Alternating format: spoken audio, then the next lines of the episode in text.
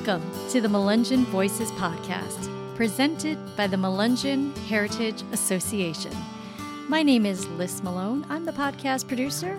And as always, I'm here with the one, the only Heather Andolina, president of the MHA. I have to say, Heather, it has been another amazing season. I think that you and the MHA should be so proud to line up such a fantastic and phenomenal group of podcast guests and all of the fantastic work you all do to put together the union conference. So, congratulations to you in steering the ship in such a positive direction. And I don't know, it's still bittersweet, right? It is. It is. But hopefully, we'll be back for season four. We say that at the end of every season, and then you know what? Bam! It happens. It happens because so. we're gonna. It, it, we gotta. We gotta make it happen, right? Yes. We gotta. Cre- you know, visualize Mani- it. Manifest. Manifest it. it. Yes. So we're we are manifesting a season four. Yes. I think we have to have a season four because you keep getting contacted by people who either want to hear the more of the podcast or actually want to be on this podcast, which is actually very cool that the podcast has grown to that level where people are seeking us out. Yes. Hey. I love it. And and it makes me feel so good. I really feel, you know, when you have people who reach out and say, Hey, I want to be on your podcast, or Hey, we love what you're doing with the podcast, it makes me feel so good inside. Well, you should feel warm and fuzzy inside because there's a lot of work that goes into creating the podcast. And Heather is an amazing trooper. You keep me in check. Let me just say, people, watching sausage get made, it's ugly. But it, in the end, it tastes delicious, right? That's right. Well, Liz, you know, we wouldn't be able to do this without you. I mean, you have been so phenomenal with helping us produce this podcast and editing. Um, let me tell you, everyone, she works so hard. I mean, the editing is where it's at. she makes us all sound amazing. so we just want to thank you so much, Liz. Well, thank you. It's been a wonderful experience. It is always a wonderful experience. Can't wait to work with you on season four. Exactly. There we go. It's going to happen. So, before we jump into what we're talking about for this final episode for this season, we are going to do a little bit of a catch up with some of our previous guests and talk about what they've been doing since they've been on the Melungeon Voices podcast. So, who, who are we going to talk about first? Yes. So, Liz, first we have Frederick Murphy and Kimberly Knight. Mm. We got a little update on the two of them. Two separate guests. Yes. From season one. And season two. And season two. Wow, you're right. Kimberly was season two. Yes. Frederick Murphy was season one. Wow, they grow up so fast. I know, right? so, what are they up to? So, both Frederick Murphy and Kimberly Knight have an update on their documentary they've been working on called Duality, a collection of Afro Indigenous perspectives. They will be finished with filming around the first of the year and are looking at a release date sometime next year. So we'll keep you all posted. And we have another former guest update from the very charming Onur Kaya from season two. Yes. Onur Kaya, who as we all know is from Turkey, Onur was awarded a Fulbright scholarship for his ongoing academic process in which his research of the Melungeon people take a significant part. He will be teaching at the University of Mississippi through May of next year. Oh, Onur, I'm still waiting for my invitation to come to Turkey. I know. I told him that. I would love to go. I told him, I said, I would love to visit you. You and I, Liz, we've got to make plans. We got to go visit him. He's here in the United States right now, but maybe we'll go, we'll fly back with him and his wonderful wife, Batul, and do a cross country trip around Turkey. We need to take this podcast international. Exactly. I think so. Live from Turkey. Yes. It's Liz and Heather and the MHA podcast, Melungeon Voices. Wouldn't that be awesome? I would love that. That'd be that would be a special episode. We should just do a whole season out there. Just mm-hmm. saying. you know, Yes. I agree. Well, I think that's these are wonderful updates with three wonderful former guests. So please go into the podcast archives and listen to Frederick Murphy, Kimberly Knight, and Onur Kaya. All wonderful episodes. So let's talk about this week's interview. Who are we talking to? Dr. Melissa Carver is the author of Who the Hell Told You That? She's also the founder of the annual Rejuvenation Retreat, president of the nonprofit organization Mindset Junkies, contributing writer for Chopra and Elephant Journal, as well as a Chopra certified instructor. She is a mindset practitioner who feels authentic perspectives generate happiness and fulfillment in all aspects of life. In this week's episode, we will be discussing historical and generational trauma, hidden heritage, and transcending racism. And we will be making an exciting announcement about next year's annual union conference. Mm-hmm. I love the intrigue. Oh, yes, you don't want to miss this one. Well, thanks everybody for listening to another season. And Heather and Dr. Melissa Carver, take it away. All right. Welcome, everyone. We're here with Dr. Melissa Carver. Hi, Melissa. Hello, how are you all today? Good. How are you doing? I'm doing really well. All right. Well, let's just get right into it. I always like to start with asking our guest about their personal connection to the Melungeon people. So, how did you first learn about your ancestry? Well, it was probably about 16 years ago or so. I decided to do the DNA test, and a lot of things came back that I didn't know about. So it all made sense to me, though. You know, everything that came back, I was like, yeah, I've always felt a connection to this group. I've always felt a connection to this group. So it completely made sense for me. Um, and at first, I didn't even really know that that is what all of those things were. Um, one of my other family members that is super into ancestry as well, I sent it to her and she goes, That's Melungeon. And I said, What is a Melungeon? I don't even know what you're talking about right now. and I still find that today that most people have not heard of us. oh, yes. We get that all the time at the Melungeon Heritage Association. All the time we get emails that somebody just learned about their Melungeon ancestry. Oh, yeah. And that's how it was for me as well. Yeah. A lot of people just are learning. And I love being the person that helps people learn about it because it's so important for so many reasons. It bridges so many gaps. It really does. And that actually brings, brings us to our next question. Would you please explain to our listeners what is transcending racism? Man, look, that is so complex and also so important. So I feel like the more that we can talk to people about what Melungeons are and who we are, where we came from, all of our religious and spiritual and culture backgrounds, then it just helps bridge all of those racist gaps. Even if someone is Melungeon and they don't necessarily look at themselves as a Melungeon, or maybe they look at themselves more as one of the particular ethnic groups than the other. Just knowing that that is in your background, in your family, within your state, if you're not Melungeon, but you know that these people lived here and that culture has been around you and your family for hundreds of years. I mean, we're told in school, you know, obviously Columbus discovered America. By this point, everyone knows that that is 100% false. You can't discover something where people already live. But even outside of that, then people think, oh, well, it was just, of course, it was just, you know, natives.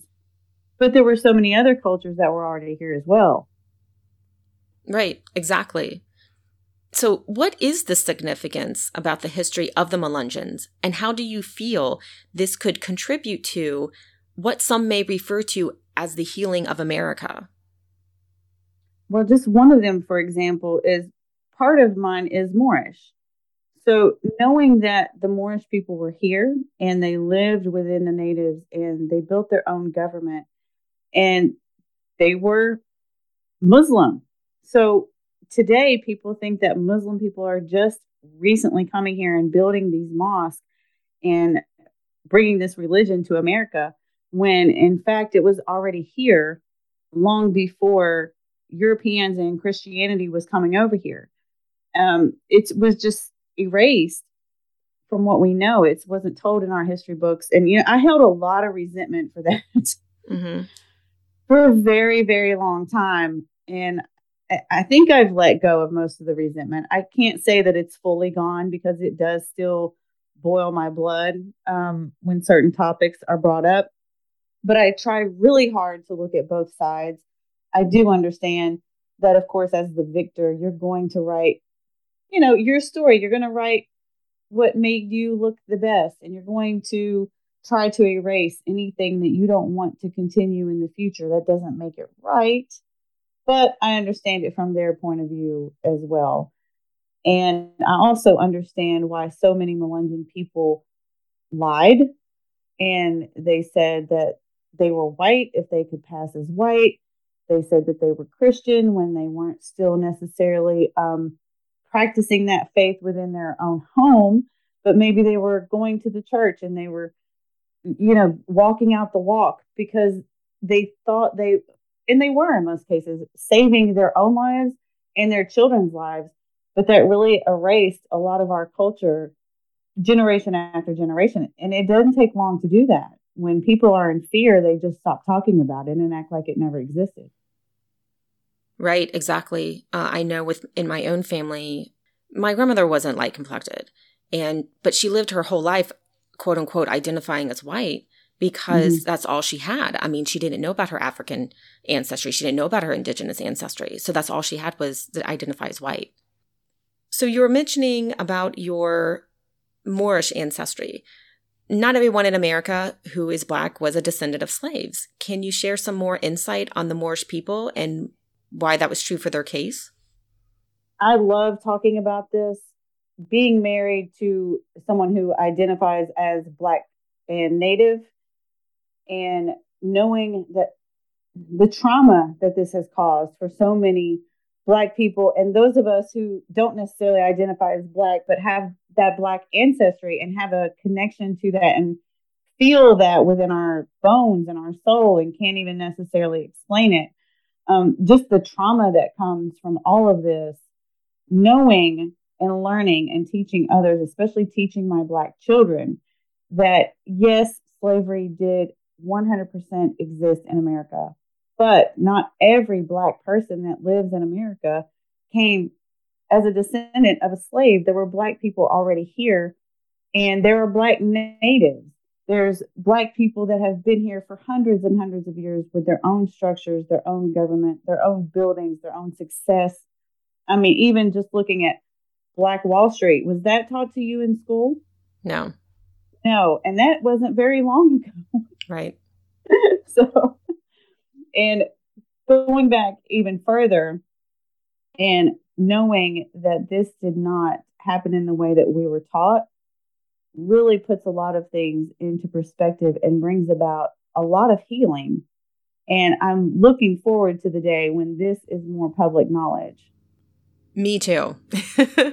um, and going off of that, does the quote, hidden heritage of so many of us and the way in which we and our ancestors were treated, does that contribute to why so many of us feel like outsiders, a lack of belonging within our own communities? Absolutely. I mean, you just look at so my mix is Gypsy, Turk, Moorish, Cherokee, Shawnee. And I am Melungeon on both sides because, well, my mom and dad are third cousins. So oh, that happened. I got that too. uh-huh. I mean, when you have a group of people that run off and run away of all of the war and everything that is happening, that tends to happen. Right. yes. But you look at all of those cultures, all of them having their own version of how they live and their own spiritualities, and you take that away, then something inside of you as a child knows that you're missing something. What is this hole that you feel like you don't know? And then you try to bring it up to maybe some of your grandparents and you're shut down rather quickly, either because they don't know, they don't want to have the conversation, or they don't want you talking about it. They don't want you bringing up those reminders that this isn't who we always were. This now that we have pretended to be something else for so long, I don't need you talking about it or bringing it up. And then a lot of it is also their own ignorance because again like i said it doesn't take very long to erase that history so they don't want you to bring up the fact that they don't know and you find yourself drawn to all of these various cultures and then sometimes you're looked at as though oh you're not enough of this for us to even share this with you you're not enough shawnee for us to sit down and verbally give us the culture that we missed out on and how we practice our spiritual rituals and so forth. So there's a lot of racism all the way around. You know, people often look at, oh, racism is just white against uh, whatever other race, but it's all the way around. It's across the board. We have to stop looking at, well, how much Shawnee are you? Are you worthy of this knowledge? And I think you mentioned it earlier about how this leads into historical and generational trauma. What are historical and generational trauma? Well, when we are deprived of this culture and our ancestry, that is one form of the trauma because now we have to spend so much time searching for this information and trying to reconnect to something that our soul knows that we want more of. And then we also have, like I was saying before, I, I find myself still being a little bit resentful, but I have worked through a lot of it. When we talk about what our government has done in the history of our cultures, and we talk about corporations and the quote unquote white European Christian Catholic, how they, you know, stripped our children away from the parents and they cut our hair and they put us in hot boxes and they refused to allow us to practice those spiritual rituals and the language even was taken away. So the trauma is very deep on several levels and we have to be careful not to get too angry. It, it's really hard to not get angry when you see these patterns repeating themselves because we are still seeing it to this very day on individual levels. There's, of course, the judgment and the racism, but then there's also the structures and the laws that we still have to this day. And we've just seen it, you know, with women there's always something trying to hold us down. And if we allow it to make us too angry, then we're going to just lose the fight again. So we have to bond together and decide what we are going to do to cause real change and solid change and keep it that way so that we don't lose our heritage once again. Exactly. I completely agree, Melissa. And that leads me in to my next question with, you know, what are some things we can do to both to heal both historical and generational trauma? One is definitely connecting to those rituals and practices and stories of creator, the universe, um, who we are as a people, who we are as individuals, and exploring all of that and seeing what what connects to you. You know, we do have a lot of different cultures um, within our ethnicities, and which one draws you in? Which one do you want to learn more about? Start there and then learn all of them And you will see that they're all really the same, told a different way. So connecting to that and then letting go of that resentment as much as possible every single day, reminding ourselves when something pops up on the news or we learn something new about our history, is the anger is not going to be beneficial to us. We have to transform that fire from that anger into something more productive. How can I be a part of the change rather than just being angry all the time? There was a moment in time when I was going through and, and just learning more about what was done to our people. And it just made me so incredibly angry. And it also made me angry with our school systems that our schools are not teaching us or our children about all of these various cultures, which again is controlled by the government. We know that the government controls the public school system. So it's like that part has never ended. And I think that is my favorite way of being a part of the solution is I love social media. So posting on social media as much as I can about the other side of history that's not told and other cultures within my own culture and then also other people's cultures. What are we missing out on here? What is not taught to these kids? And also being a part of it at the school as much as I can be, teaching my own children and encouraging them to include this information whenever they possibly can. You know, that's exactly right, Melissa. I have so many people who contact the Melungeon Heritage Association and they like they they know that they didn't learn this in school. They didn't know anything about it and they ask me why. Mm-hmm. And you're right. And this is why this is so important for this organization and for what we're doing to get this education out there and to and to get people to know that there is so much more. Right, absolutely. And how long this has been just a continuous battle. Um, you know, I have documents from Brodhead Kentucky that says no gypsy. I, I, I'm paraphrasing here because I don't have the document in front of me, but I do have a copy of it.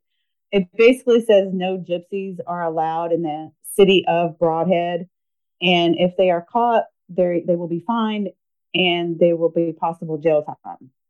I have another document from my own family members where they were taken to court because some people were saying they were black, some people were saying they were not. So they were in court, the entire document, you know, everything is um, word for word. And there were people on there saying, well, they don't have Negro smell. I was always told they were Turk. Um, and then that's also another thing that we're not told. So I learned this from my African history professor friend, Dr. Jose Bay, that Turk actually meant Moorish for a very long time. So people were saying, even though there, we do often have Turkish blood also, people were just rolling with that. Hey, just tell them you're Turk. They don't know that that's Moorish half of them don't even know that Moorish is black. So we can say this and it still holds true to us, but it still passes. Wow. That is interesting. Yeah, I, I found that very interesting when he taught me that as well. So, Dr. Melissa Carver is the author of Who the Hell Told You That? Can you go into more about what your book is about? Well, it is about getting rid of all of those indoctrinated thoughts, those quote unquote truths that we were told and we held on to and we carry them with us as absolute fact carved in stone when they are not necessarily. We need to research and look at all sides and take into consideration how we feel. What are our personal organic thoughts? What are our feelings and emotions behind this?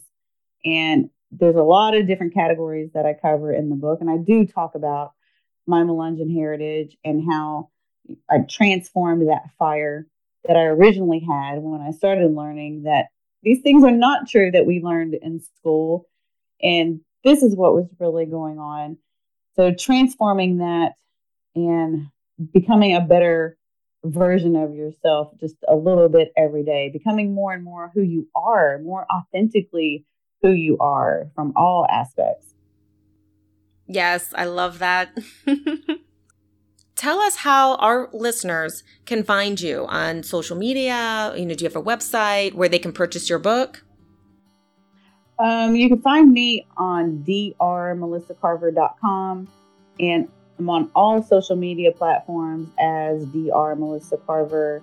My personal page is just Melissa Carver. You can feel free to send me a request there too. And the book can be purchased at Amazon and a lot of other local bookstores. Awesome. Well, Melissa, it was an absolute pleasure having you on our show. And we just want to thank you so much for taking the time and talking to us. Heather, thank you so much for having me on. I have looked forward to this for so very long, and I'm excited to play more of a role, hopefully, within the Melungeon Heritage Association and help you all as much as I possibly can and share everything on all of my platforms as well. Oh, that would be wonderful. And yes, we are coming to Berea, Kentucky next year. I'm so excited. yeah. Yay, I'm so excited that it is going to be held in Berea, and I am totally down to help you all plan and coordinate anything you all need. I am here to help. Awesome. I'll take you up on that. Thank you. Well, thank you, Melissa. You've been listening to the Melungeon Voices podcast. On behalf of myself, Heather Andolina, and the entire MHA Executive Committee, we'd like to thank all of those who participated in making this episode possible. For more information, you can visit them on the web at melungeon.org. That's M E L U N G E O N dot O R G. The information, views, and opinions expressed in this podcast episode do not necessarily represent those of the MHA. Melungeon Voices is presented by the Melungeon Heritage Association. All rights are reserved.